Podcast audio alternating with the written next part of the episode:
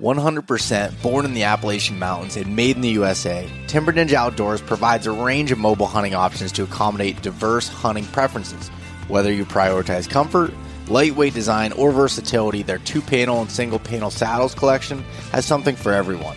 The Black Belt Nano is the lightest single panel saddle available on the market, weighing in under a pound. The saddle is designed with the minimalist hunter in mind, focusing on lightweight functionality and breathability. One notable feature is the patent pending magnetic stick clip system on the side, which allows for convenient transportation of sticks up the tree as well as a built in platform holder. The Nano saddle can be folded up to the size of a Nalgene bottle, enabling easy portability. With a four way stretch material on the back for a comfortable fit, as well as strategically placed padding for hip pinch relief. You can use code EastMeetsWest to get free shipping on any Timber Ninja order. If you try it out and don't like it, send it back within 30 days for a full refund. Learn more at timberninjaoutdoors.com and sign up for their email newsletter for exclusive discounts and product drops. When it comes to optics, I get the same question over and over again. What are the best all around binoculars? Well, it's tough to find something that works in every condition great, but after using a pair of Maven B1.2 10x42s, I think I found them. They feature an 8x or a 10x option, superior low light performance, tack sharp edge to edge clarity, a generous depth of field, and a silky focus mechanism. All of Maven Optics have a lifetime no fault warranty and hail from the great state of Wyoming. I've been using Maven Optics since I bought my first pair in 2017, and I think you should test them out for yourself.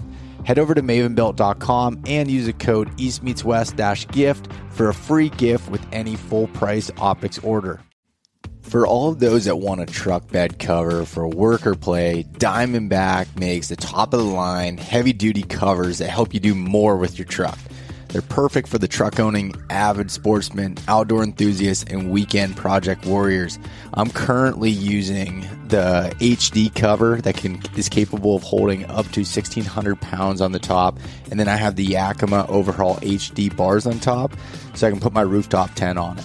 When I'm not using my rooftop tent and able to use the trifold design of the Diamondback, I have the Crossbin 8 in there to organize all of my stuff in the back of my truck bed. Diamondback is made right here in Philipsburg, Pennsylvania. If you want to check them out, head over to diamondbackcovers.com. If you've wanted that hunting camp tradition that we talk about, that experience, but you don't have a hunting camp of your own, you're welcome to come stay at my hunting camp up here in the Pennsylvania wilds called the Elk Crossing Getaway in the PA wilds. So if you go over to Airbnb, you can check out our three bedroom, one and a half bath house that's right in the heart of Pennsylvania elk country. It's only minutes away from a bunch of public land to be able to hunt, hiking trails, outdoor recreation, fishing, all of those things there. The house is completely fully stocked with everything that you need to be able to, to spend a week hunting deer, taking your family up to see the elk anything like that. So if you head over to Airbnb and search Elk Crossing Getaway in the PA Wilds, you'll find my listing there and you can rent out my house. You send us a message, an inquiry that you're interested in it and mention that you heard it on the podcast here, then we'll get you 10% off of your first day. Are you an adventurer looking to take your hunt to the next level? Then you're in the right place. Welcome to East Meets West Hunt with your host, Bo Martonic.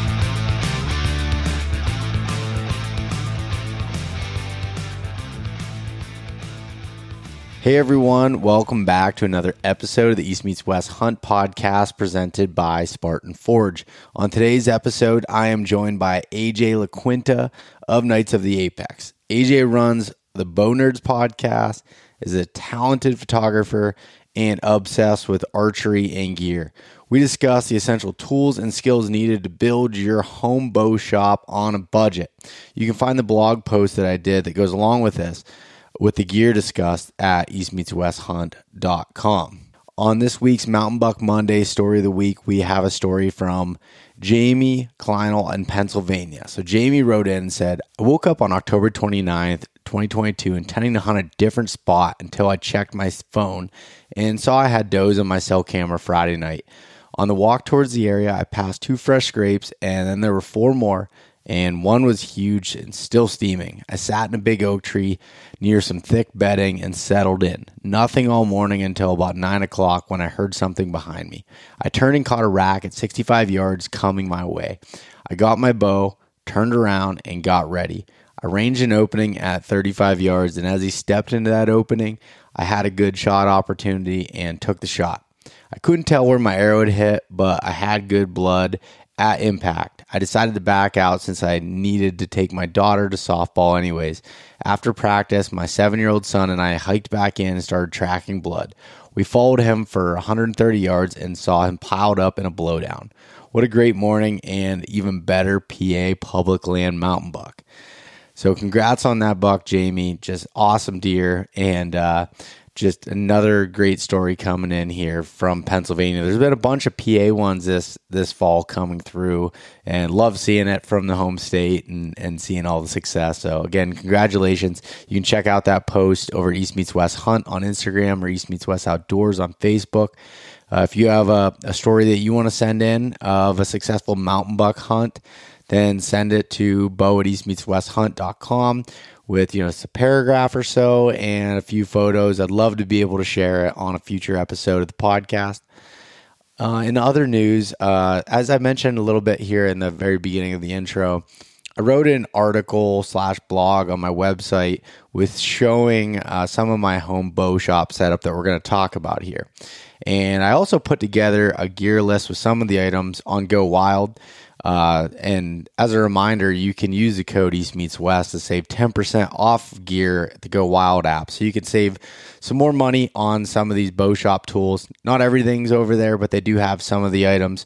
Uh, so you can save some money on some of the, the things that they have uh, on the website there. But I put links um, to all the other items too in that blog just to, to be able to show.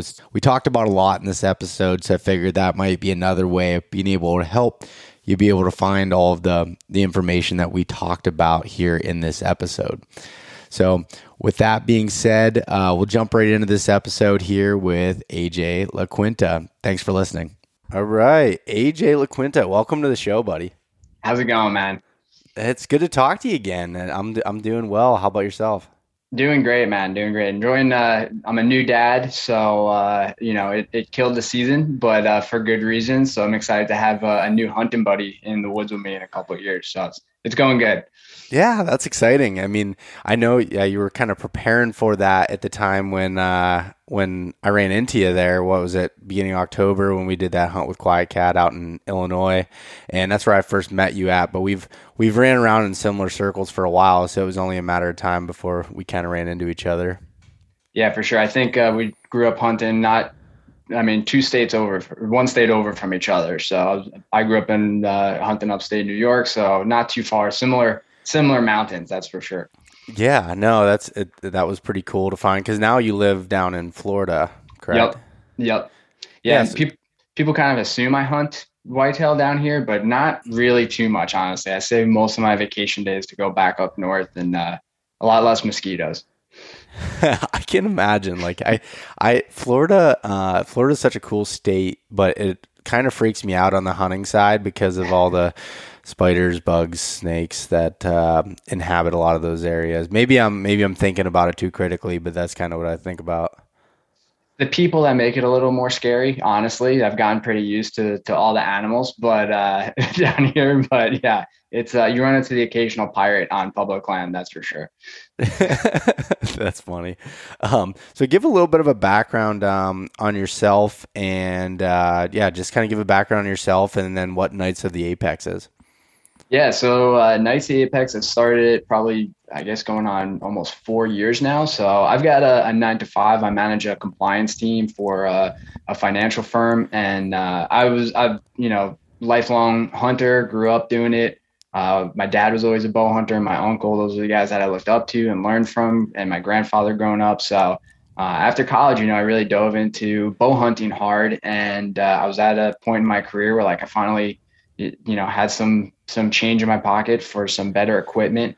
Uh, and I was just getting frustrated going to bow shops all the time. I, am fortunate I have a great shop in the area, uh, Ventures Archery, but I was just getting annoyed having to rely on somebody else to handle my setup. So I started working on my own stuff, investing in the equipment to do so, and just sharing it on Instagram because at that time, social media was really just starting to pick up for hunting, but there wasn't a ton of gear centric content out there at the time, even, you know, only three, four years ago. So I was just sharing it as just kind of, I, and I created Nicely Apex just so it was more a community. I didn't want it to be a page where it was a whole bunch of selfies. Um, and it's been great, like getting feedback and interact with people. Uh, and then, you know, over time, I really found I loved uh, the photography aspect of it. And that's kind of grown into its own little entity. So now the page is, uh, you know, it's cool because I get to work with brands like QuietKat and Montana Knife Company and some of the other ones, and um, you know, work with those brands and produce content for for those guys, uh, which also gets access to gear that I can then share and talk about. And it's cool getting insight into the inner workings of some of the you know this quote unquote industry and getting a little more insight. Now getting to share that with people all over the world. It's it's pretty surreal, um, like just how much all this stuff can pick up in a short period of time. Yeah, no, you've you've definitely been uh, definitely seemed like from the outside looking in, been growing, you know, over the last four years. And I like remember when I first found out about you, it was funny because you're kind of like a faceless um, company a little bit there. Like I knew of Knights of the Apex, but I didn't know who AJ was or like what you looked like until I started checking out your YouTube channel a little bit, and then I'd see you on there. But mostly your Instagram page and everything is is product type stuff and videos and and and things along those lines. But it was kind of funny uh, to to see that at first. But I liked I liked the aspect of of how much you just kind of nerded out on, for lack of better terms, on gear, on bows, and just like like tinkering with things and playing with it and figuring out what works for you and what doesn't, and sharing that in a way that's not like this is the only way of doing it or looking at it, but this is kind of how I look at it, and this is why. And I, I think that helps helps people out quite a bit, and and also the you know the idea of of you know you wanting to learn to do some of that stuff on your own. I think that's i think that's a really important thing for people like it that are that are into hunting. And now I think there's a huge importance on having good pro shops and the, the way that those work, but like Absolutely. like okay for example for myself i don't have a pro shop within an hour and 15 minute drive of me like where i live at currently i used to work at a pro shop when i lived down by pittsburgh but i don't have that available now and and most people don't you know i get questions all the time even from people i know locally where can i go or asking me to work on their stuff but it's just like it's it's a valuable skill to learn um, especially if you want to play around with things and just and mess around with that kind of stuff. So I think it's I think that's a pretty cool uh, way you've kind of taken your business there. Yeah, and for me, it's just been such a confidence booster in the woods because I'm, you know, I'm not one of these guys that spends 300 days in the field. Like I'm, like most people, I'm budgeting my vacation days for, you know, that probably cumulative week or two I get to hunt. Now, fortunately, I'm getting some more opportunities to hunt, and I'm that's what I'm really focusing now is getting more opportunities to hunt. But you know, I, I'm still working with just those couple of days a year. So for me, like part of it is just I need my equipment squared away because the worst feeling in the world is showing up to camp and something's off and you're wondering, is this going to be okay? You know, and and now like it, I used to be that guy where it was like, don't even look at my bow. But now, I mean, right before we went to Illinois, I literally restrung my bow the night before and paper tuned it and dialed it in that morning we got there and i was confident with it the entire week. But unfortunately i didn't get to let one fly. Uh, not too many people did that camp. But uh, you know it's one of those things where it's just such a confidence booster. And then you're also you're a value add at camp for everybody you hunt with right? So um, but i'm with you. I think pro shops like it's the watering hole. It's the lifeblood of the industry. Um, great pro shops are such a, a godsend. They're incredible. Like i love hanging out at shops and talking to people and you get to just hear and learn so much but it, you don't always have access to them like you said and a lot of people don't. So it's it is important to i think and it's it's more it, it's more easy than people think to to start working on your own stuff and taking some more uh, accountability for for your own equipment. And it just it pays dividends for you when you're in the woods. Yeah, and and and like I said, like it doesn't need to be an all or nothing thing when it comes to going to a pro shop or doing it on your own. It can be a supplementation of that, you know, or something happens and you need to be able to fix it right away. If you have the knowledge or the the tools and capabilities to be able to do that, then you can make those quick adjustments because everybody knows that pro shops during hunting season and leading up to it are extremely busy, and the turnaround times are not quick and that's not their fault. That's just the nature of the beast, and that's when demand is at the highest point. And I, I just think that it's it's really cool to to be able to do that on your own, and especially like right now, like this time of year where you know most the mostly you're not hunting much. You're not doing there's not a whole lot going outside. I mean maybe in florida where you got some warmer weather but you know and you start getting into pennsylvania and some of the upper uh, upper parts of the, the us it's colder out and you're kind of inside some more. And it's kind of fun to tinker around with things and and play around with some new gear and and get it kind of dialed in well before uh, the season rolls out. 100% now's really the time um, you know i mean if you're buying stuff and you could rewind a couple months to like black friday and stuff that probably would have been the best time to save some money but as far as like diving into tinkering uh, now's the best time here because you got months to to do stuff even if it's you know, I, I to I always tell people the gateway drug is fletching your own arrows, right? Like Bitzenberger jigs, like they never go bad, right? Um, yeah. Even those those plastic easy fletch jigs, um, they're very easy to use, right? You're you're probably gonna waste uh, a couple of wraps and a couple of vanes to start out as you learn some lessons, but uh, all in all, you're talking, you know, 15, 20 bucks for a pack of vanes. and that's something that you can mess with different vane combinations and really drastically have an impact on your groups, especially when you start playing with broadheads. And that's a pretty low, uh, low cost investment into something that could have a drastic impact on your setup, your tune, and your confidence. So um, I always like if someone's like just really not sure like where to start, but they want to just start doing something, start fletching your own arrows, fletch buddies arrows. Like um, I think a bits and jig is like 80 bucks uh, and some of those easy fletch jigs are like 30 40 bucks so uh, it's it's not too bad and it's something that you can do while you're watching tv while you're hanging out with the family um, and you don't need a lot of space for it. Yeah no that's, that's, such a good point is like so i have a i have a Bitzenberger jig and that's what i use personally and that's i learned that from working at the shop and like the amount of different things you can do with that jig specifically but there's also like you said like the easy fletch and i think there's like i don't know probably 15 different iterations that are similar to that now sure. that make it super simple that you can put all the vanes on at once you know just add some glue do that um, for like you know the more simpler approach to it but it seems like the Bitzenberger is one of the oldest and also still the most reliable kind of it's it's one of those things that I feel like is like a hand me down. You know, like you talk about like a quality knife like MKC, like something that you hand down to uh, um, hand down like through generations. Like that's one of those things uh, that just doesn't go out of style. Yeah, it does. I mean, it's it's completely analog, right? Like it's all metal and just knobs, and it's it's going to be good for your grandkids one day. So yeah, um, you know, it, it's definitely worth the investment and um, you know, like I said, like, and a lot of companies, or if you you have to go to a shop to buy your arrows or something like that, but a lot of even online retailers, when you order your arrows, they'll cut them for you and maybe even glue in the inserts. I think Lancaster does it for like an extra twenty five cents or something like that. So the only thing left for you to do at that point is if you want to check if the arrow is squared up right. If you want to get like a little arrow squaring device, I got mine bolted to the table right now.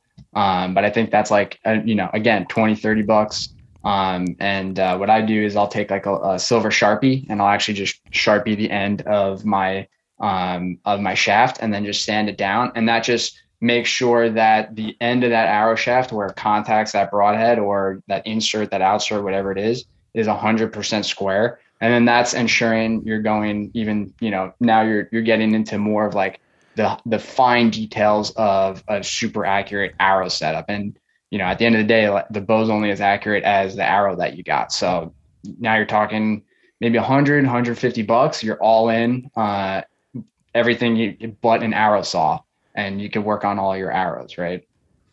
Yeah, no, definitely, and and arrow saws too. I mean, like because they're you know you can uh, get some you can get some pretty good deals on arrows sure. and stuff that aren't you know cut and being able to do that yourself. Now there is a little bit more of an investment there but that's that's if you know especially if you're looking at from the standpoint if you're going to do your own and you know you want to do some of your families or friends or whatever and just kind of get practice with it or mess around with it or even you know make a little bit extra money helping out doing that kind of thing um, it's really not hard to do. Um, i have one of the the weston arrow saws uh, myself is that what you're using too?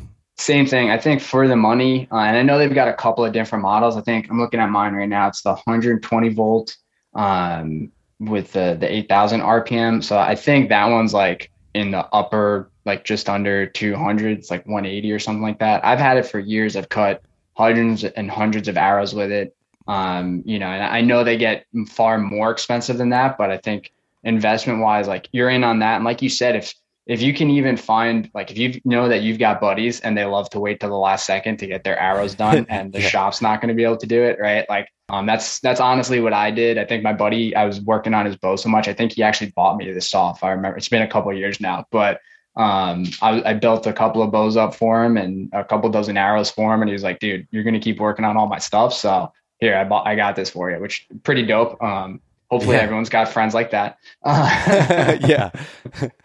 Yeah. I, I think, uh, yeah, I think the saw that I have, I'm looking at it right now on Lancaster's the, the Weston, just the 8000 RPM arrow saw, the pretty simple one. I don't have the dust collection system or any of that stuff on Same. there. You don't you don't need that for doing your own personal things, in in my opinion. Um, but I uh, I that's that's something that has been a pretty a pretty sweet investment. Definitely, I will say if you are going to be messing around with that, depth, you know, if you've got those leftover COVID masks, throw one of those on because that carbon dust, you'll be sneezing that out for hours after. Uh, a dozen arrows or two. Yeah, that's that's a that's a good point there. And and and like uh no, I know like for me like I have uh a shop like built in my basement kind of and like I have I took like the the pegboard and put it on the walls and I have all the hooks and I have I have a ton of different fletchings up there that I've accumulated over the years, some extra ones and stuff that I have that I can always just kind of build, you know, mess around with arrows if I want and put them together and and uh, it's it's it's kind of a fun fun thing to be able to play around with. It can be frustrating at the same time too. Like i've I've learned uh, with me, I don't like switching arrow setups like once summer comes around. Uh, it's just like I want to shoot what I'm going to be hunting with by that point. You know, I'd got some arrows that were sent to me to try out uh, last summer that I never used during the season, and I'm like, now's the time when I'm messing around with them and playing with it because I just don't, I don't feel confident in changing all of that stuff and and feeling good, you know, going into the the season with it. I'm the same way. I've got two vane setups that, um, and the reason I've got two is because sometimes you know you can't find one or it's out of stock when you need it. Um, but I've got two vane setups that are just tried and true for me and my setup because that's the other thing. After doing this stuff for a little while, you you like I've experimented with a lot of things, but you realize like okay, with my draw length, with the poundage, with the type of trajectory that I feel comfortable with, this is just what works best. Um, and that's the other cool thing is like now I can you know, if if I get a new bow every year or um, try new broadheads and things like that, like I have a consistent arrow setup that I know what it's capable of, and if it's not, then it means there's something else that I got to work on. Either it's the tuning or the broadhead or or something else is going on. So um, that's the other thing. Like it, it's really good once you start working on your own stuff. Your baseline, like understanding your baseline as an archer and as a, a bow hunter, is just that much easier to find. Yeah, I mean, like when you look at, uh, I guess when you look at arrows and as people, you know, I, I think like when people get in, into archery from a new standpoint and start hunting, you know, they grab, they basically grab some expandable broadheads and throw them on and you know because they're going to shoot out of the bow. And it's not and I'm not saying expandables are bad i'm just saying that that's the easiest route for a uh, a bow that might not be tuned right, an arrow that might not be spined correctly, all those different things, you know, you know, but as you start, you're like, oh, maybe I want to try a fixed broadhead and you start putting, you know, some things that might create a little bit of like a wind sail on the front of it there and trying to figure out how to steer that. That's when being able to play with the different, you know, fletching setups, making sure, um, you, you know, everything's spined correctly and make sure you're spinning all your arrows and doing that stuff can, can really improve uh, that accuracy there. And having that ability at home is uh, will will save you a lot of time and money on, in the long run. One hundred percent, and and you know, arrow flight at the end of the day, like that's the really important that's the most important thing when it comes to accuracy um, you know all of the tools that we're going to talk about like ultimately the test for me is when i set up my phone or a camera and i take a slow motion vid and i'm you know I'll, i want to launch it 50 yards or more and just i want to see what that arrow flight looks like ultimately which hit my mic uh, but i want to see what that arrow flight looks like because you know and we'll get into paper tuning setups and things like that but um, that's a good like that's a good like reference point. But ultimately, that arrow's got to track downrange because you want that arrow to hit um, and and track just like a laser beam going into the target. You don't want that thing fishtailing. Um, you will also like as you get into tuning stuff yourself, like realize like how much you can get away with too. Like with a mechanical, I remember I, I set up an 80 pound bow. Uh, I think it was a it was a Hoyt Pro Defiant. So they still had the yoke system, and this was one of the first bows I worked on. Uh, and I just I didn't know what I was doing, so I, I you know I tuned it how you know I watched a couple YouTube videos and tuned it how I thought it was going to be good, and I could read the Easton logo on the side of my arrow while I was going down range, right? But it would it would correct and track and hit the target almost square on, but in between you know those 40 yards, that thing was fishtailing. so um, which is not something you wanted to do, but um, you do realize like okay, well this is like there there's you have like such this um, this scope of forgiveness that you can get away with too, and like how drastic you can tune stuff. Um, and also it that helps just give you a little confidence, like, okay, like this one little string is frayed, like I'm gonna be okay going into the woods because I've done this a hundred times and I've seen like what that means versus like, am I gonna pull back and this bow is gonna explode on me, right? Like having that doubt in your head, stuff like that. Um, just understanding like the the limitations of your equipment, like that's for me, that's one of the big things is uh, working on my own stuff, just understanding those limits.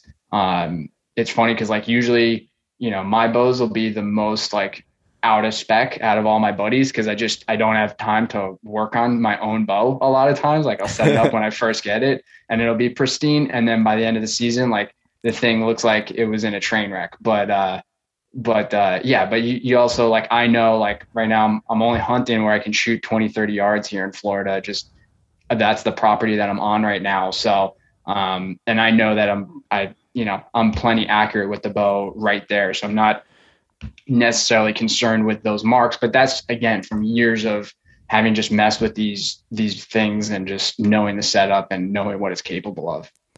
Yeah, no, m- most definitely, and and I and I know this could be a, a whole podcast of its own, so I don't want to go too deep on it. But yeah. the fact about um, but talking about you know, last thing about arrows, like, do you um, when you're when you're going through and testing the fletchings, are you like doing a lot of different, you know, three and four four fletch, uh, you know, changing between that? What do you kind of see the the, the benefits and and everything with that? So I, I, did for a while, um, and yeah, this could definitely be a, its own podcast. I did for a while there, um, especially when I would change arrow setups, when I would change like shafts or broadheads. Um, I would take two or three arrows and I would fletch them up with different combinations, right? Like the ones that I wanted to use. Um, and early on, like you don't know what you don't know, right? So like I would get as many different vanes as I could get my hands on and and test as much as I can.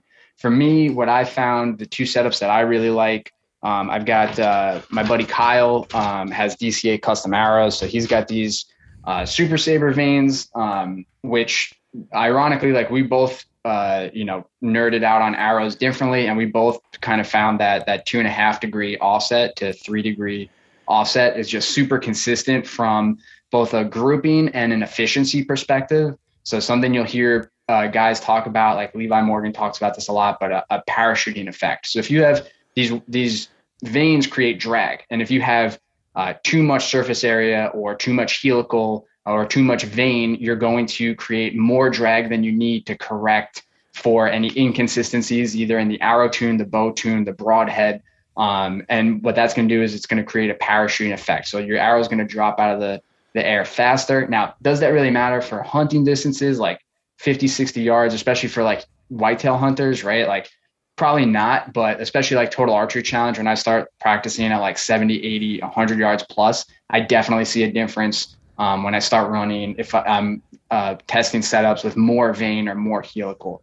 Um, so I really like this setup. It's just a three three fletch. If and this is really consistent, and I can tell like messing with different broadheads how good those broadheads are now because I know how accurate these can be. Um, I was I was shooting both uh, mechanicals. I had SEVRs, Rages, uh, and then Day Six and Iron Will. So those are four like very accurate setups, and I was I was like shocked at how accurate I could be out to 50, 60 yards. Like I was consistently hitting lacrosse ball size groups, which for me is really, really good.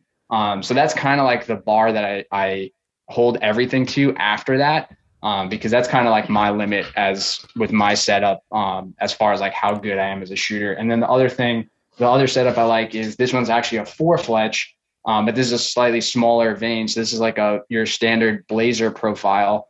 Um, this is actually Easton's bully vane. so it's still it's a blazer profile. Bohning makes it. It's just a slightly harder material. It's actually the heat vane material that uh, boning makes, so it's a little stiffer, which just makes it a little quieter. Um, so the reason and this these group and and hit exactly the same.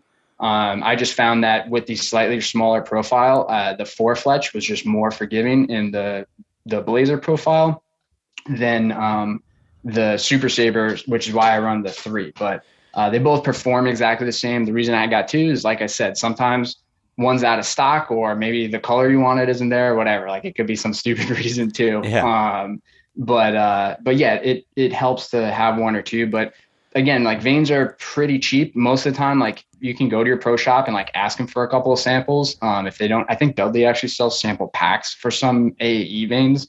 Um, and you can mess around, throw them on two, three arrows. Um, you know, it's a pain in the neck to strip them, but that's why it helps to use wraps.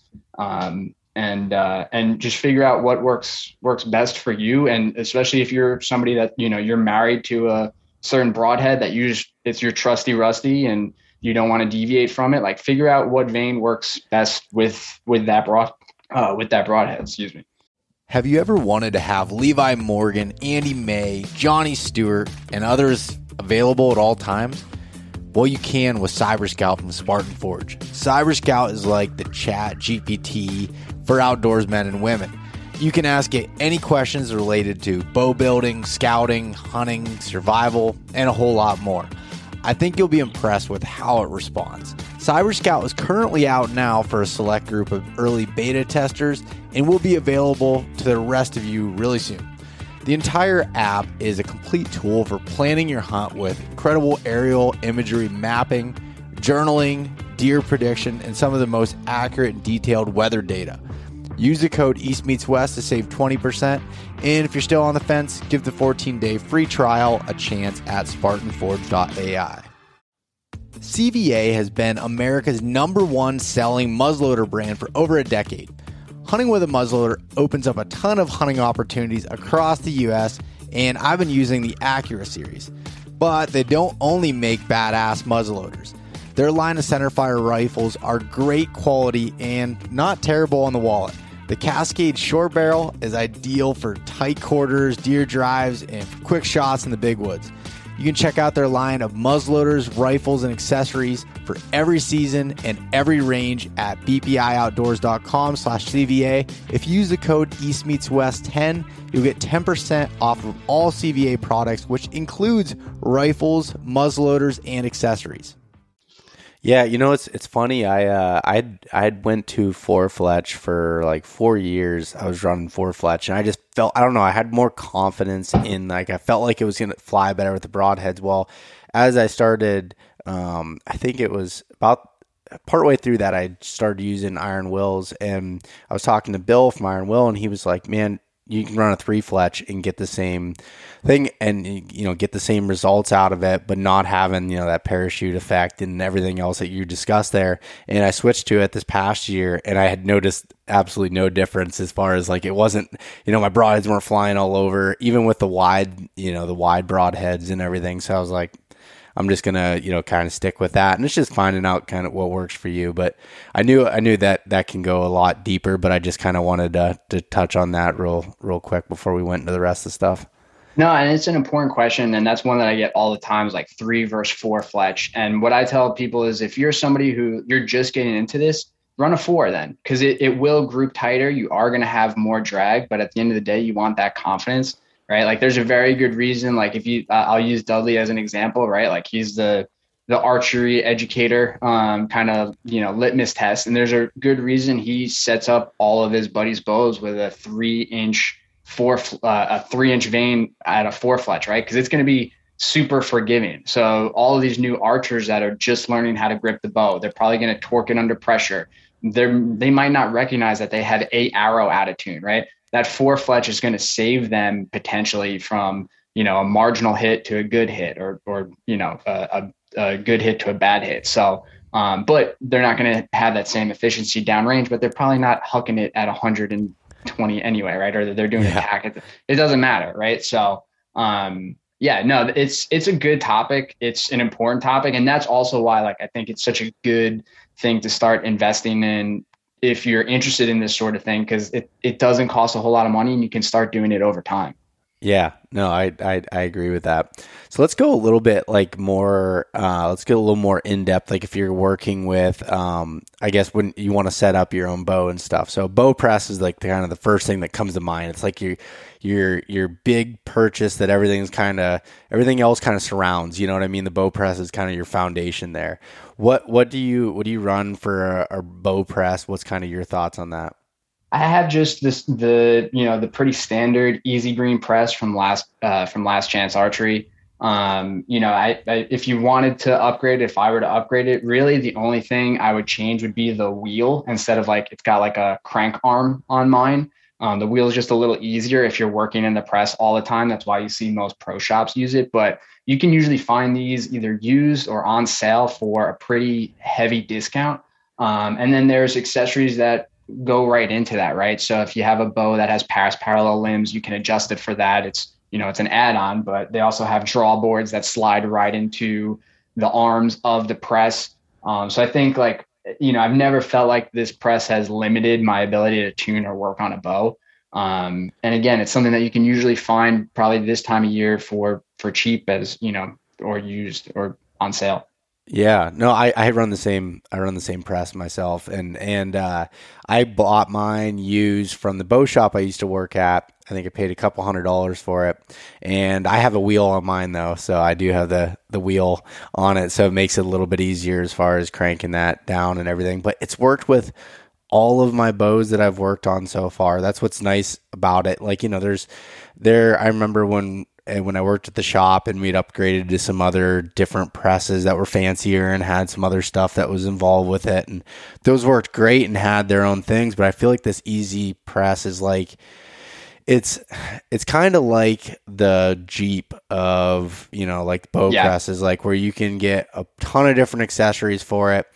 It's you know it's not absolutely great at anything, but it's good at just about everything. And it has, you know, it has that capability there. It's pretty reliable and, and relatively cheap. I think even like the standard to buy one new is $425. I think that when I was checking on, um, uh, Lancaster there earlier today, but they're, you can, but you said you can buy them used. It's not like they go bad. Like they're not. Nope. There's not much I can break on them. And I have mine bolted down to an old desk that I bought, and I don't remember where I got it from, but it was like a yard sale or something. It was an old workbench that I got and and bolted to, or you could get the legs that are on it.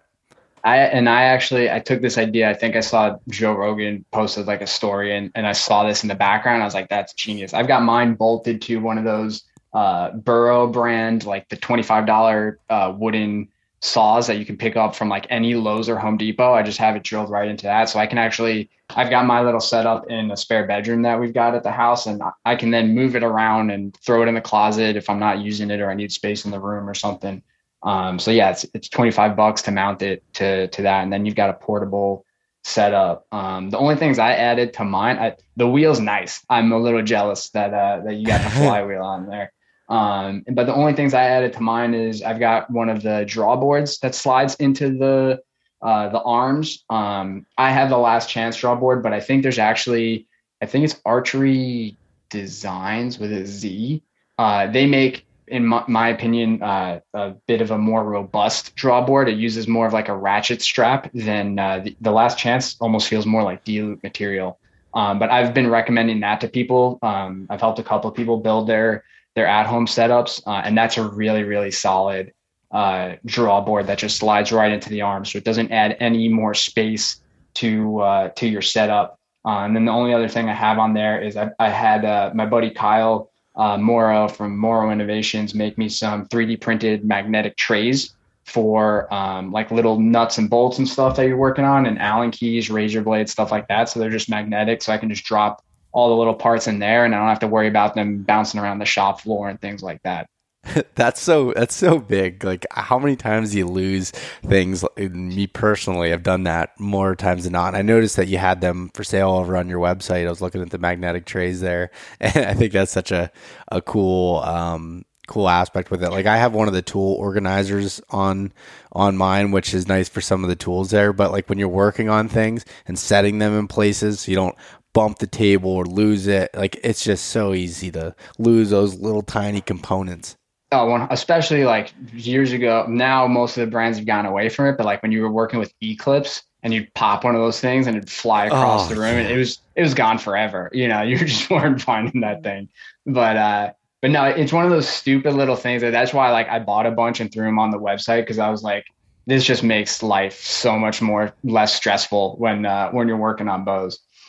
Yeah, no, for sure. And and so the draw board is something I don't have and that I really want to add. Like that's I, I've learned, you know, I, I've you know, draw boards for tuning and then also for like if you're running like a QAD rest or something that to be able to time that rest without like, you know, me, I'm trying to draw it back and trying to figure out when it's, you know, coming up. It, it just makes it so much easier to have that draw board at that point.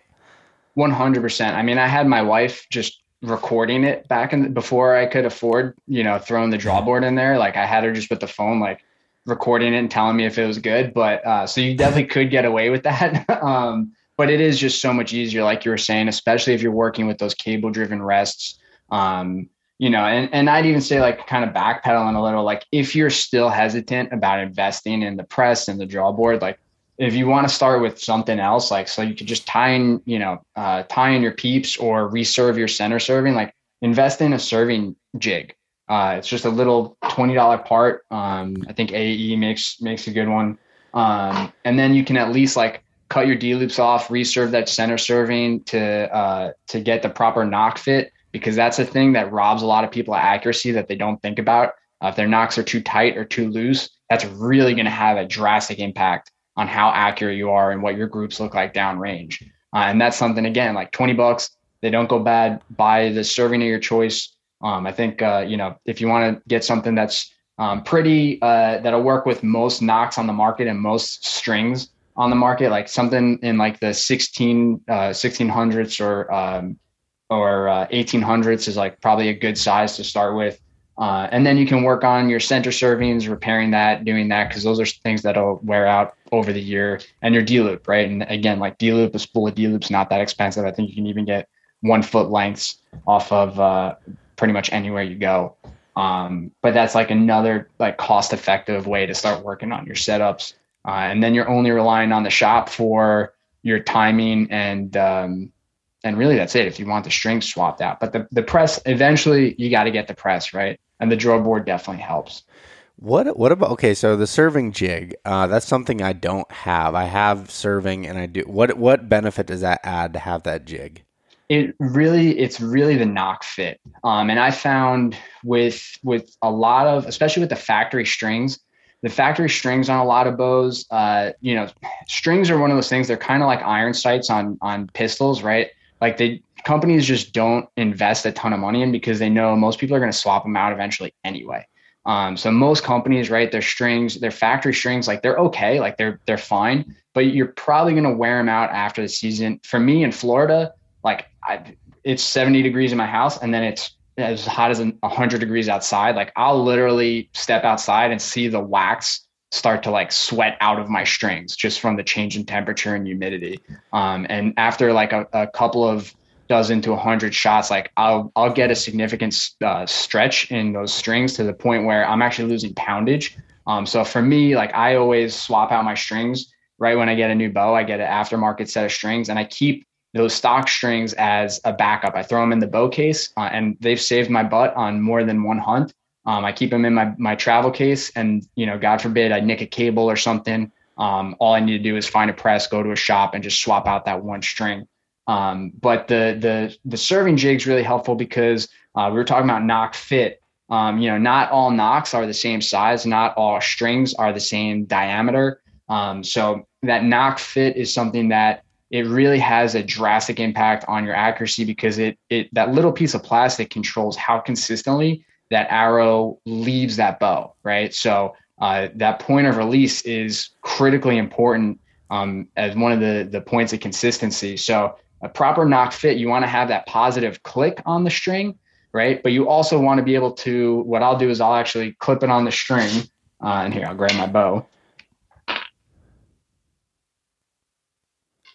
So for anyone that's listening here, we so anyone's listening, you can go over to the YouTube channel and check out the video version of the podcast, and you can see AJ as he's showing some of the stuff here on the on the screen. Yeah, so I'll actually, uh, and you might even be able to hear this, but I want to hear a click. So I want that positive click. So that way, you know, if I'm nocking an arrow in in the dark or under red light when I'm getting into the stand, that I know it's on there positively. And then I want to also though, I want to be able to slide it up and down and twist it back. Oh, I'm not on the camera and twist it back and forth without, you can see my D loop and my peep aren't moving.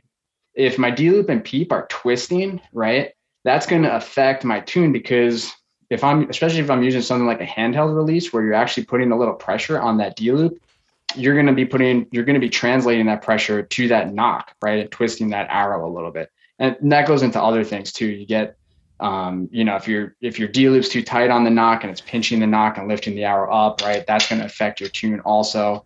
Um, but that center serving is where a lot of that proper nock fit is going to come from. It's definitely easier to swap out center serving than trying to mess around and swapping out all your nocks because you really can't adjust the nock too much because you can if you try stretching it out or or shrinking it, you can actually damage that plastic, and that's how you end up with dry fires and um, and injuries that you just you want to avoid. So um, centers uh, that serving jig is definitely something uh, worth investing in. Um, and again, like twenty bucks, you know, you're you're not in it for that much, um, and that's something that'll have a big impact on on your accuracy potentially.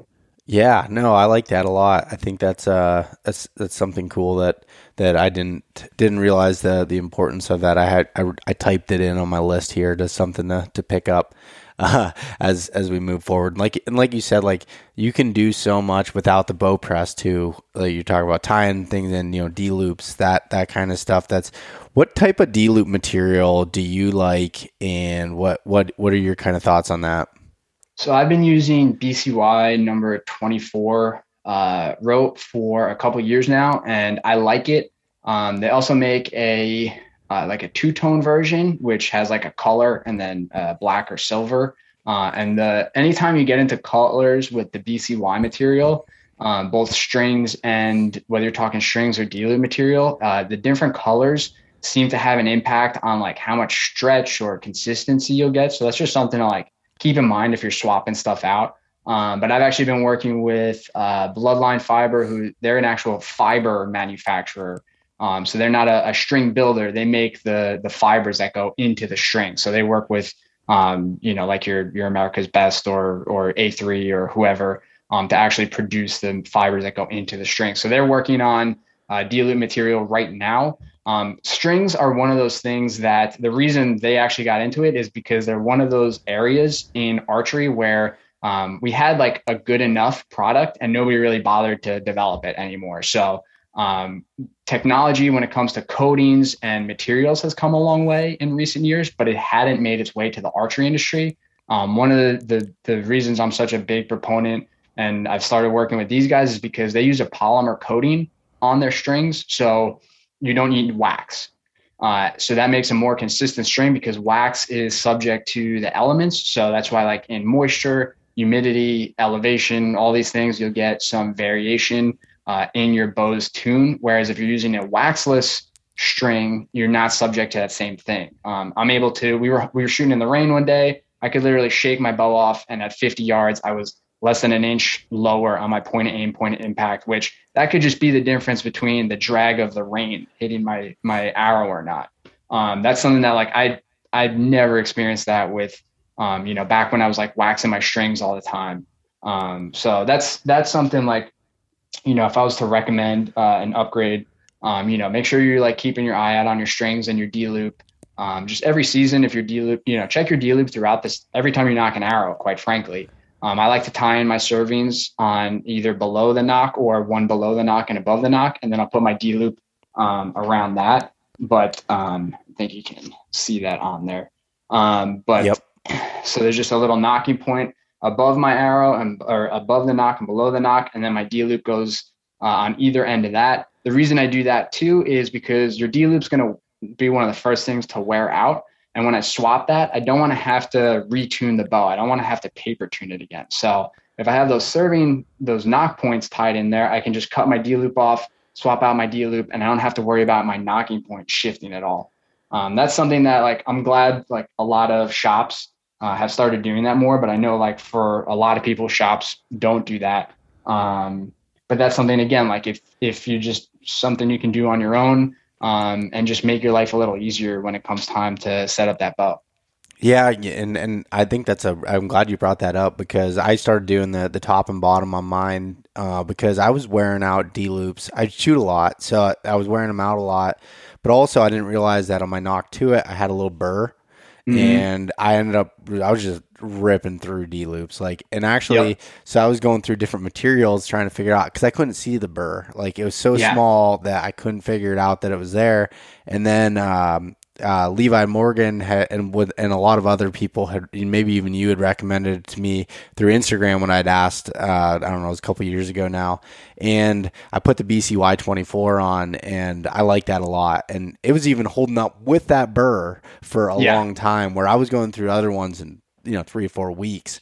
So yep. it was it was pretty incredible how good that lasted. And once I um, got that release kind of sanded down, and I went back and forth between that and another release, that D loop lasted me all year. But having the the serving you know tied in between there, like you said, when you do wear them out, then you can take that off and you don't have to go through and and retune your bow essentially and make and because if you can't get that D loop in the exact same spot, it's really difficult uh, to be in the be just as accurate as you were before that. Well, I'm shooting a new bow this year and I am pumped. After playing around with a buddy's Hoyt RX8, the smile on my face made the decision for me. The first thing I noticed with the new Hoyts were their extremely smooth draw cycles and the ability to adjust the back wall to make it rock solid like I prefer. I outfitted my own RX8 with the inline accessories that made installation extremely easy and balanced out the bow. My favorite accessory so far is a simple one. It's the Go Sticks 2.0 adjustable legs to make your bow like a tripod, but it doesn't interfere with any part of the bow or the limbs or anything like that. In addition, the integrated kickstand within the HBX Xact cams protect your string from excess wear when you put your cam into the dirt. Ground hunting or spot and stock just got easier. If you want to experience what I'm talking about, head to your nearest Hoyt dealer and take a test drive yourself. You can learn more at Hoyt.com. The Mobile Hunters Expo is a consumer based hunting show unlike any other. It provides an interactive learning experience where you can try all things mobile hunting and learn from the best in the business. Come experience an unbiased, community based environment where you can improve your hunting skills and find the right equipment for your needs.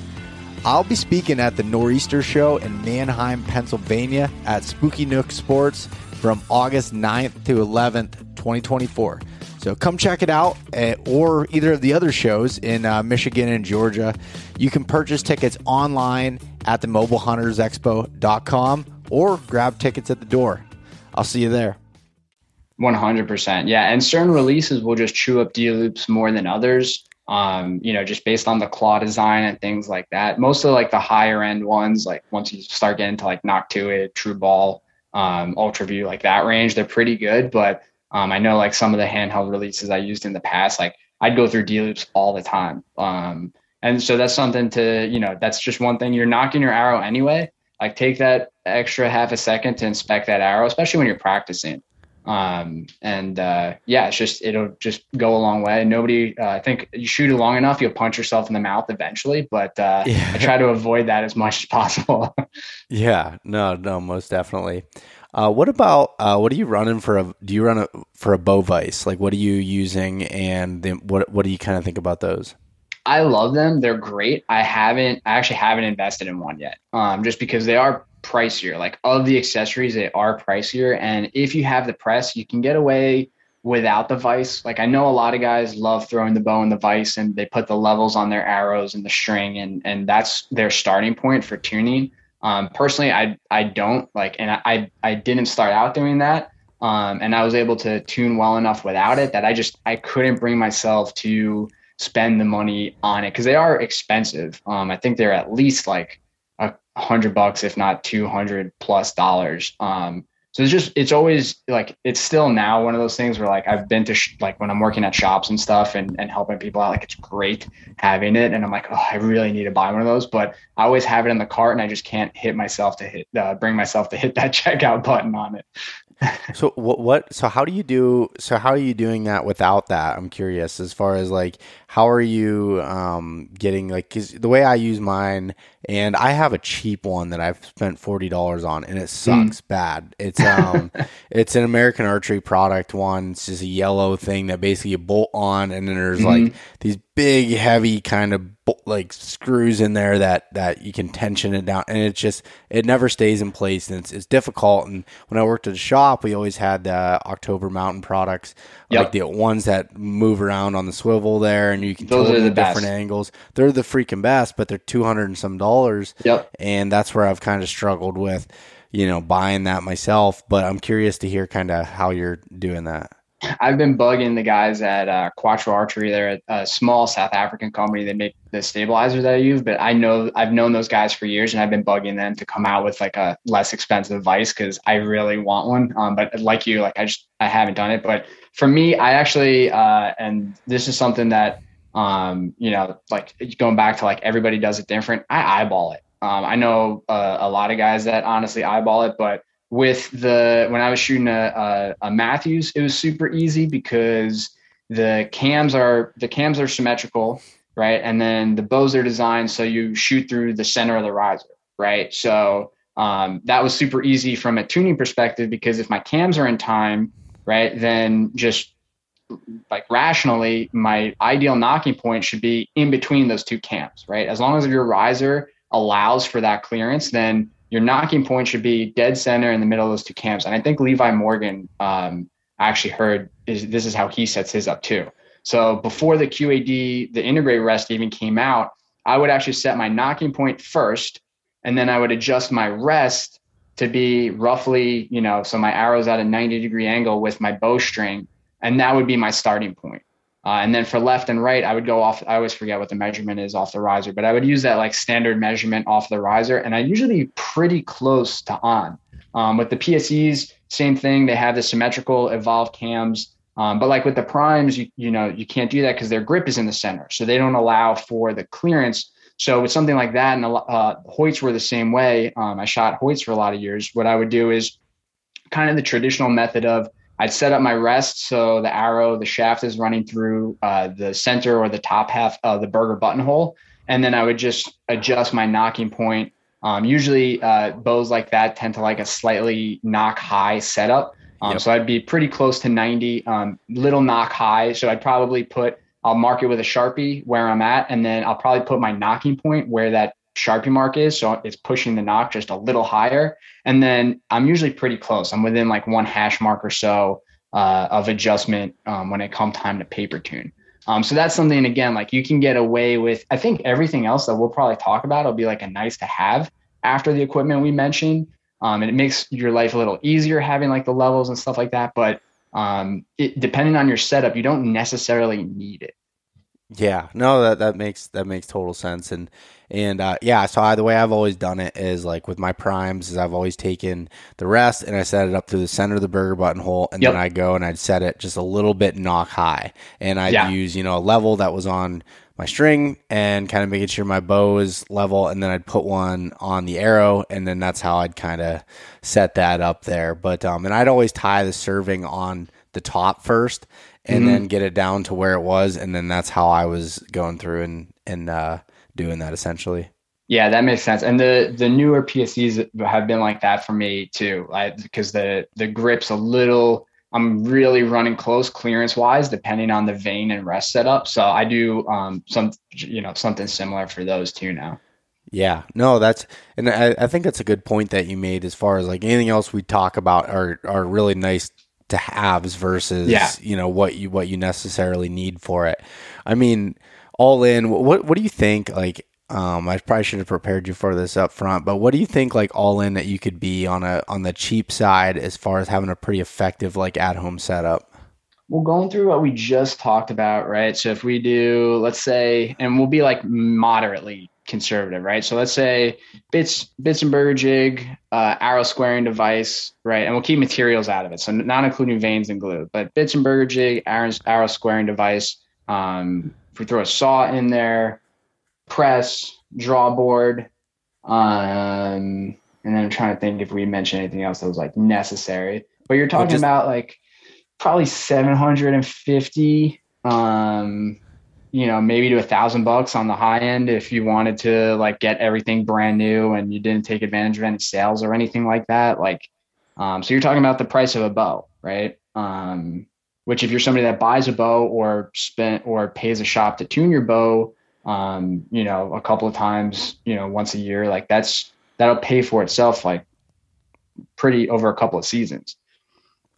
Yeah, no, most definitely. And and then like some of the things that aren't really uh aren't really expensive, like the essential tools. Like I like that little Pine Ridge uh Allen wrench set. Yeah. I like yep. that's what I take with me like in my travel kit when I go. And then I have like I have my own separate Allen wrenches that I just keep on mm-hmm. my bow press just so I don't I'm not taking them from one place to another, and, and, but you can essentially use both of those. But I, I like that Pine Ridge setup um, as far as the Allen wrenches; those seem to work pretty well.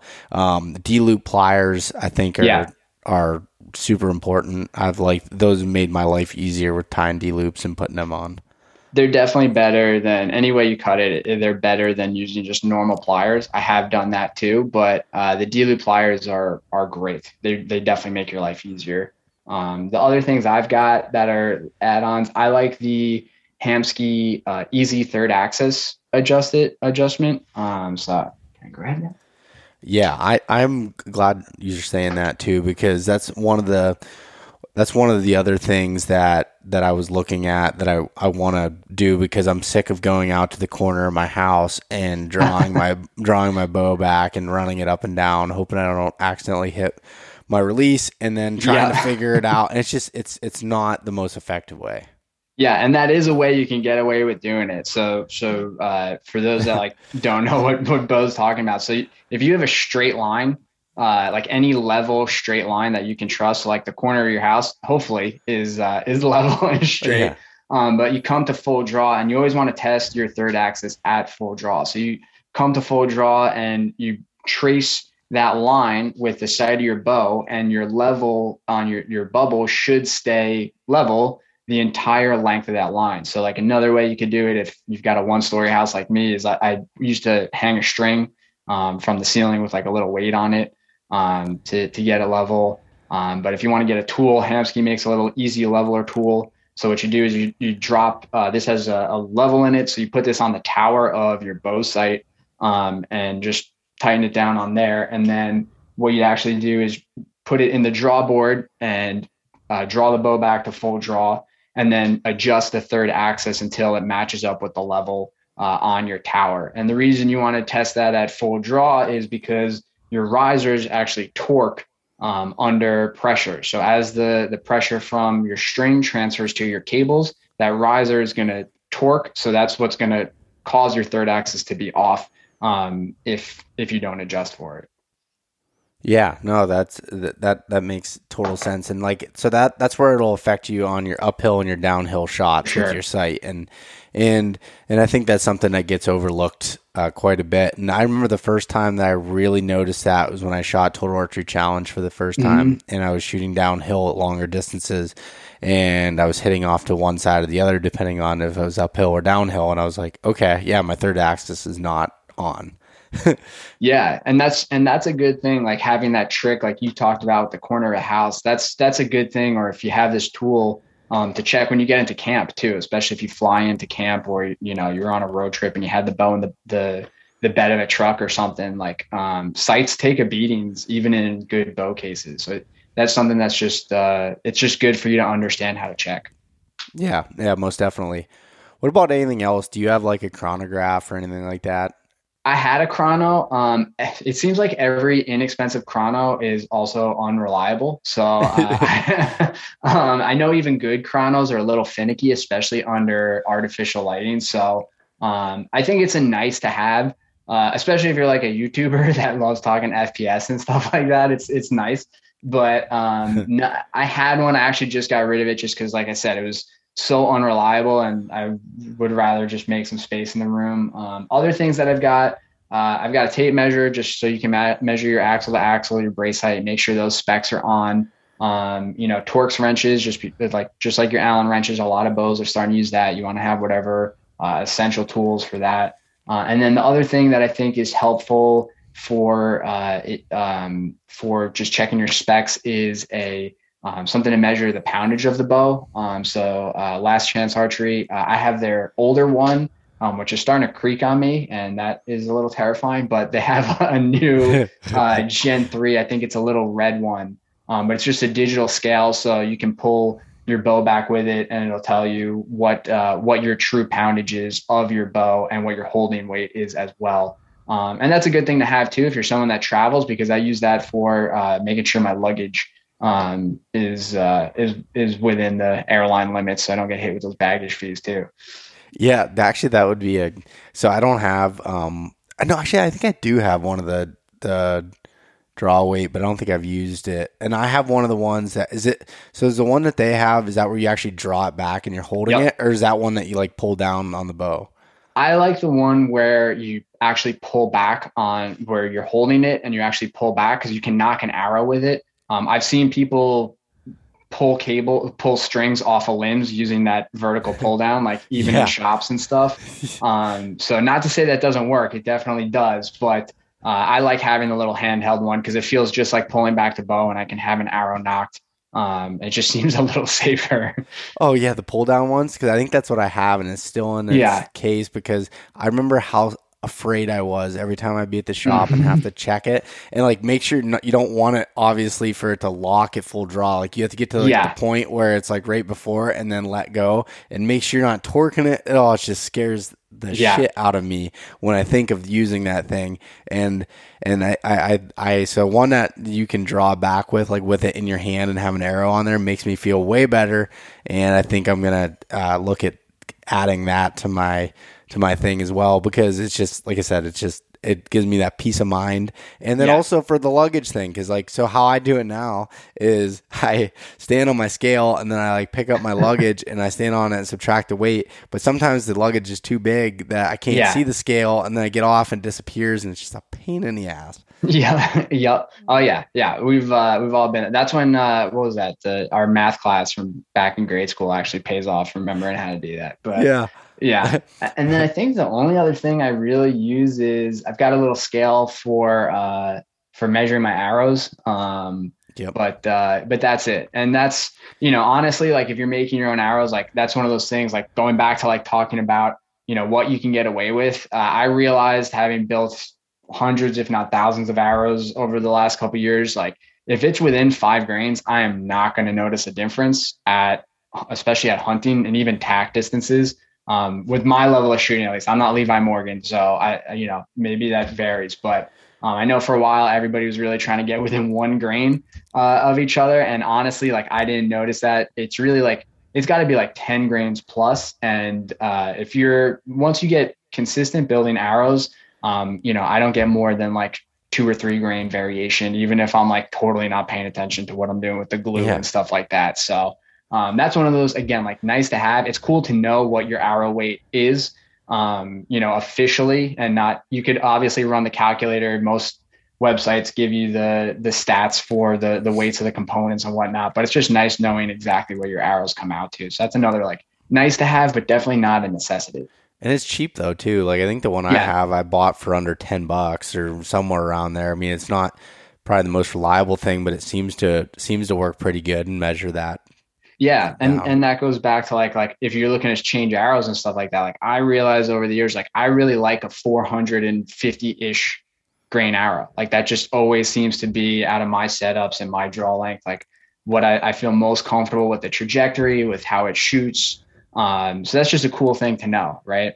Yeah, no, no, most definitely, and yeah, that's that's the same here. And I've actually found that like even when I switch arrows, if I get something pretty close, like you said, within five or six, seven grains, they're pretty much shooting the same. So like I can yep. go, um, and as long as they're the the same diameter and everything, like I can go out and test different arrows on the same bow, same sight, and not be worried about losing them through the yard yeah, it's always uh, I always lose a couple if you got to make your own sight tape with a brand new setup. So that's that's never fun. Just kissing brand new arrows goodbye. No, it's not. I actually just found like I think because it's like when it's wintertime here and you have the ground thawing and then freezing and thawing and it kind of yeah. changes things. All of a sudden, arrows that apparently I've lost over time like start to resurface themselves that I couldn't find that like went underneath the grass and stuff that when I missed the target.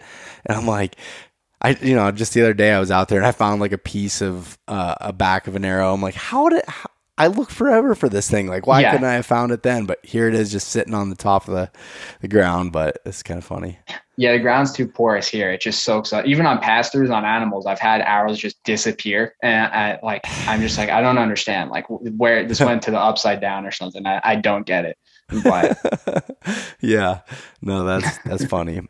But no, I think I think we ran through uh, that stuff pretty good, and and it was nice kind of talking through it. And as I'm, you know, I'm going to be setting up another bow here shortly, and just like playing around with it, and it's just it's fun to kind of geek out with it and and play with different setups, and and you don't even have to geek out on it and like want to try different things. It's just nice, like you said, to to be able to work on those things um, yourself if you want, and if you're having problems not have to make a special trip somewhere. You can make those little adjustments and and uh, be back in the game.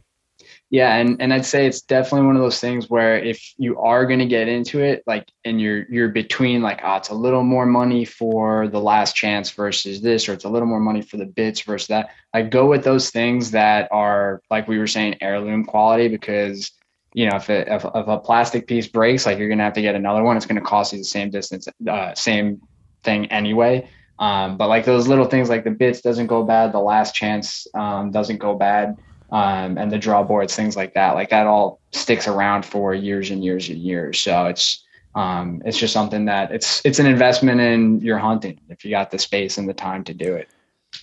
Yeah, no, most definitely. I'm I'm excited to uh, yeah play around with it and set up some some new bows and stuff. Are you uh, you excited to? Are you testing any new setups right now, or what are you doing? Yeah, I should have a new bow. Uh, I think actually PSE launched the new bows as uh, as we were talking here. So hopefully I'll have a, a new bow here shortly, and uh, we'll be setting that up. But I actually I'm I'm getting ready to write an article for Dialed because I went to my shop and shot all the new bows um, from all the manufacturers, and there's so many freaking good ones.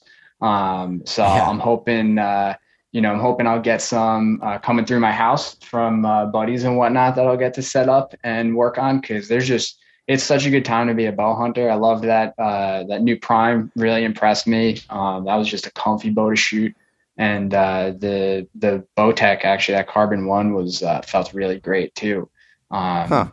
But uh, yeah, there's there's just so much good stuff out there. It's just you know finding what flavor ice cream do you like kind of deal. But uh, but yeah, just a uh, lot of lot of cool stuff. So I'm stoked to be following along. I think uh, I'm sure there's new stuff dropping uh, as we're talking, but uh, but definitely cool.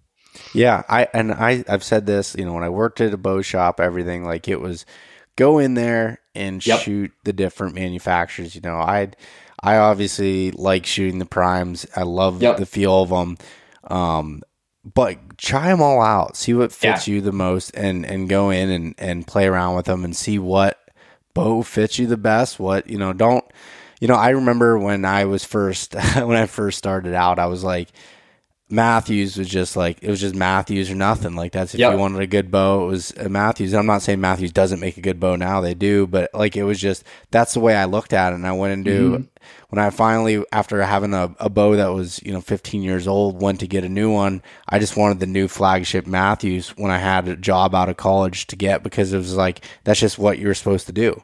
Yep. And, once I learned of like being able just to try them out, and that's when you know when I first the first uh, I think the Logic was the first prime that I had owned. It was because mm-hmm. I went through and shot all the different ones, and that, that was a great time, bow too. Yeah, yeah, and that was the the bow that I wanted to to shoot. And there's mm-hmm. all the manufacturers make some really great bows now, especially you know the top manufacturers that have been around for a while. They make some really good bows.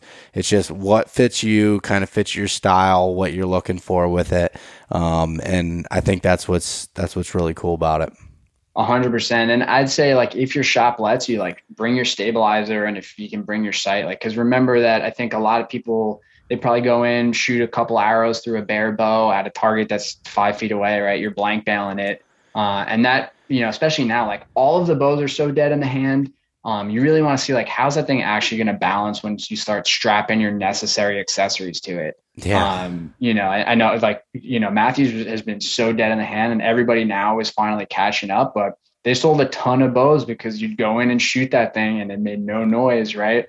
Um, but uh, but that's you know now everybody's kind of right on top of each other with that. Um, so the only way you're going to tell is like how's this work with the stuff I already have or the stuff that I plan on running. So make sure, like, if you can, um, take that stuff into account because it, it makes a difference, right? No, it definitely does, and it, you know, it depends on the this how the the bow balances out as far as like you know if you're running a big back bar or you're doing different yep. things like that. Like I realized with with my prime with having the center grip, I don't need to run like a whole bunch of weight or anything like that. Sure. Some people do like that, so that you know yeah. might not be the the best fit for it. But like it, it you like what you're saying is what you like to use and your accessories that you have on there, or if you have like a big heavy Spot Hogg out there on the the front of it, like it's going to weigh a little bit more. Um, yeah. and and make your bow's going to be a little bit top heavy when you have that on there. Um, and it's so. it's so subjective too because what one guy likes, and you could take two killers and they'll have totally different setups, right? Like it, it's. Yeah it's really like what grip feels great to you what you know with a back wall like some guys like a spongy back wall some guys like a hard back wall um, it's uh, it's it's so important to just test them all and figure it out, and uh, you know, try not to let uh, too many voices get in your head with that. Um, that's you know, obviously, like we've all got our brands that we like, but a lot of that comes down yeah. to we all recognize that like they're good, and we like the people behind those brands as well, right? Like, but all of the I, I agree with you 100. percent All those new all the new bows coming out, especially the last couple years, they're all phenomenal. Um, it's just figuring out like what's going to work for you and how you hunt and what you're hunting too. Like I, I love a 33, 34 inch bow. It's just a little too big for the areas and the types of stuff. Like I can't get into some ground blinds or some areas or just with a, a bigger bow like that. So um, yeah, figuring all that stuff out is important. No, no, definitely. And, and, uh, the, the last thing that I'll say is like about, I guess, like the, the different bows and everything is I know you've had some influence with uh, the sight that I've been using. Um, yep. The the dialed Arxos sight and everything. And what what's your role kind of been in with helping those guys out with with that sight? Yeah, so I was fortunate that, uh, and I don't know if I intended it this way, but so uh, Kyle, who I was I mentioned earlier uh, from DCA Custom Arrows, he's actually friends with Bill from Iron Will also. Um, he's another engineer, like just brilliant engineering mind. Um, I don't know if he or somebody else kind of uh, tapped me just for some um, just for some like input from like an end user like hey you talk to a lot of people you nerd out on this stuff what do you think? And i got looped in pretty early on when some of the first cad d- drawings were coming out um, and uh, just had pretty consistent meetings. So i i had to i got to have a lot of input from like a end user perspective like what i would like to see in like a in you know the ultimate like hunting sight that I could use for TAC and having fun as well too, right? So um, you know, I don't want to overplay my uh, my role at all. I think my one meaningful contribution was uh, I, I told them to put a little window so when they do have that light that comes out, it lights up your bubble too. Um, that's probably my claim to fame on the sight. But, um, but I did get to talk to them and help out with like some of the the adjustments and just what what like what feedback like I've received from people, um, having shot like a lot of sights and talked to a lot of people, um, and just give that that feedback um, as uh, as a tester um, for Dialed. And you know, I love those guys over at that that company. You know, I, I like that. I like that they're they're bringing something new to the table. I think sights are one of those things where uh, it's it you know so much stuff in archery we get to a point and then we're like okay it's good enough. And nobody really develops on it in a meaningful way any further. Like most sight companies if you look at their sights they've gotten more complicated over the years not less which is really not what you want to do. Like from an engineering perspective you want to be eliminating parts and redundancies and because those are all potential failure points right? So um, for me i was sold on the design early on. I thought it had a lot of promise and I'm super stoked with how the, especially the latest production models have come. Um, but I get hit up with with that pretty regularly, and I'm honest with people. Like even going back to my first prototype sight, which was really just I got right here. This thing was just a 3D. There's the screws coming out. The uh, this was just like a basically like a proof of concept. Most of the parts were 3D um, just to like prove that like the design could work. It wasn't meant to be like a production model. And so this front tower has like a, a good amount of wobble. And I was able to hit as well as I can shoot uh, out to 140 yards at TAC um, with this thing. So after that, I was pretty sold on it.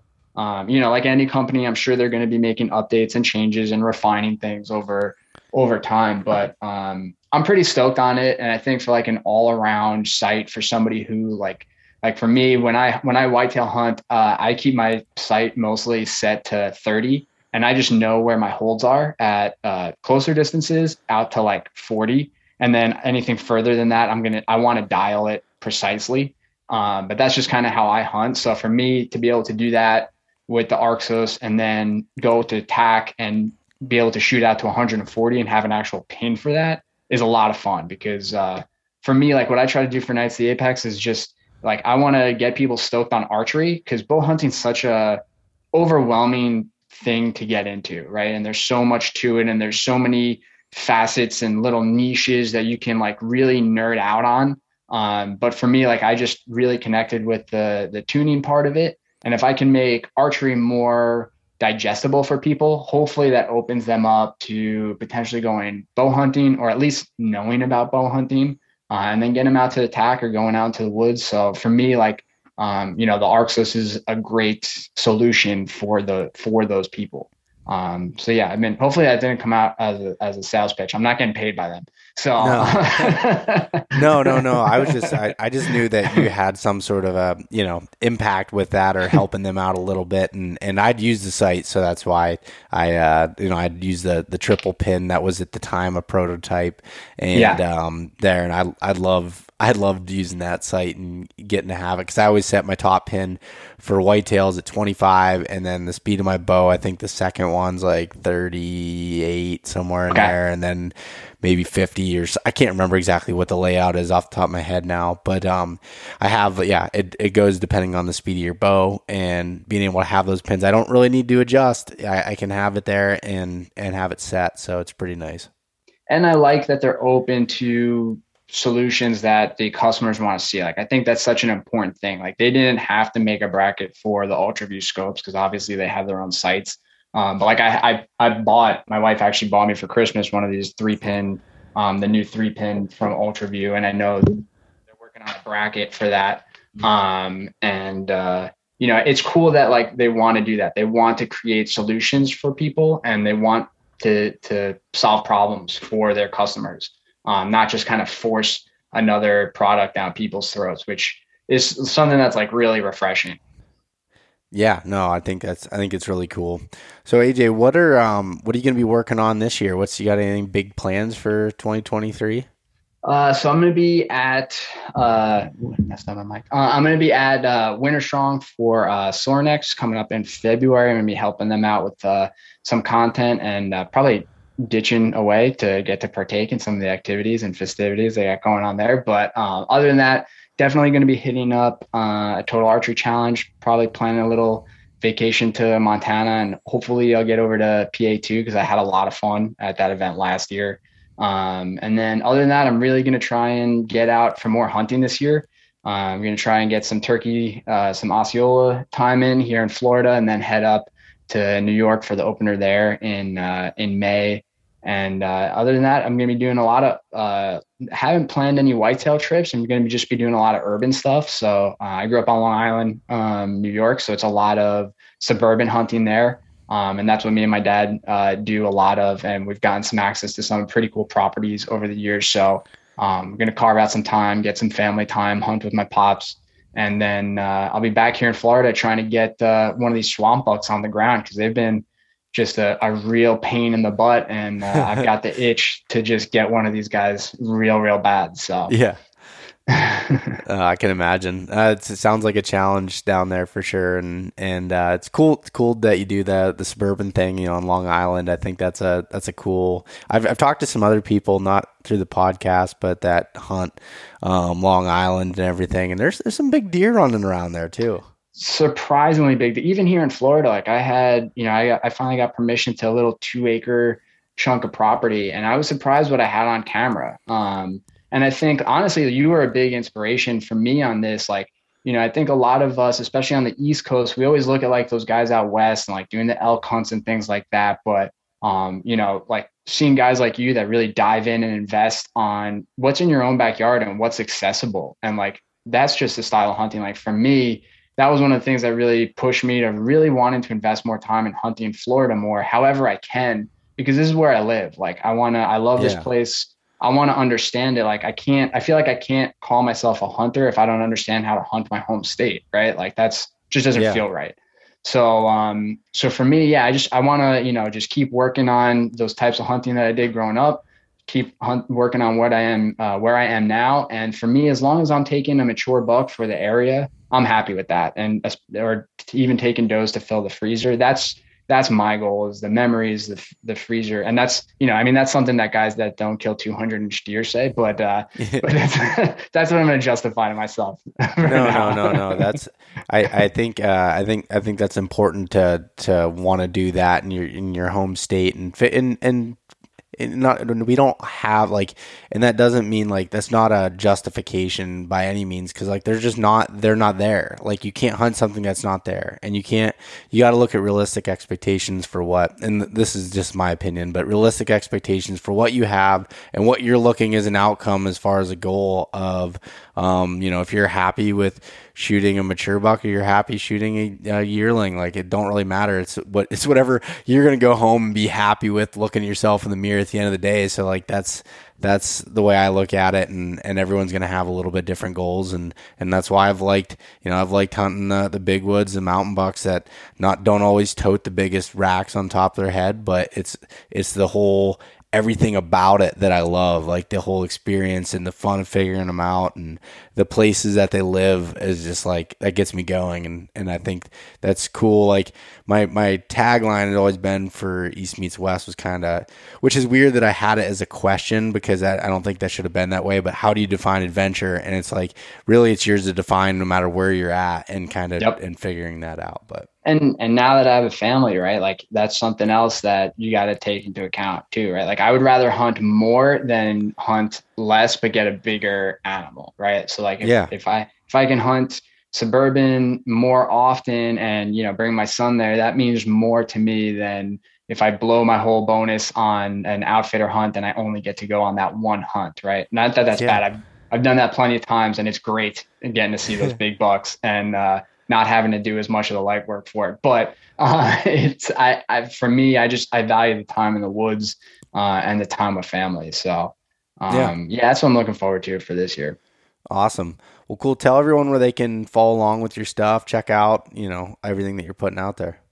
Yeah, so uh, Instagram is where I'm definitely most active. Uh, it's Knights of the Apex, Knights with a K, uh, and same thing on uh, on YouTube. Uh, going to be getting back to that, and then uh, one of these days I'll, I'll, restart the the Bow Nerds podcast, which uh, you know we do deep dives on gear, and we have uh, people from within the industry, engineers, um, guys behind the companies, uh, actually giving insight into some of the products that like we talk about and what goes into it. Um, so that's something that uh, going to be working on more uh, in the next year as well. Um, but yeah, and then knights of knightsoftheapex.com um, got some little uh, accessories for your at-home bow shop if uh, you know you're tired of losing little little parts and stuff. yeah, definitely. And um, I'm going to hold you accountable for keeping that podcast going or restarting it, getting it rolling. So, uh, be looking forward to that. well, thanks for having me on, Bo. Yeah, thanks, buddy. Thanks so much for listening to this episode of East Meets West Hunt with your host, Bo Martonic. For more great content and to stay up to date, visit eastmeetswesthunt.com, Facebook at East Meets West Outdoors, and Instagram at East Meets West Hunt. If you enjoyed today's episode, please review and subscribe, and we'll catch you next time.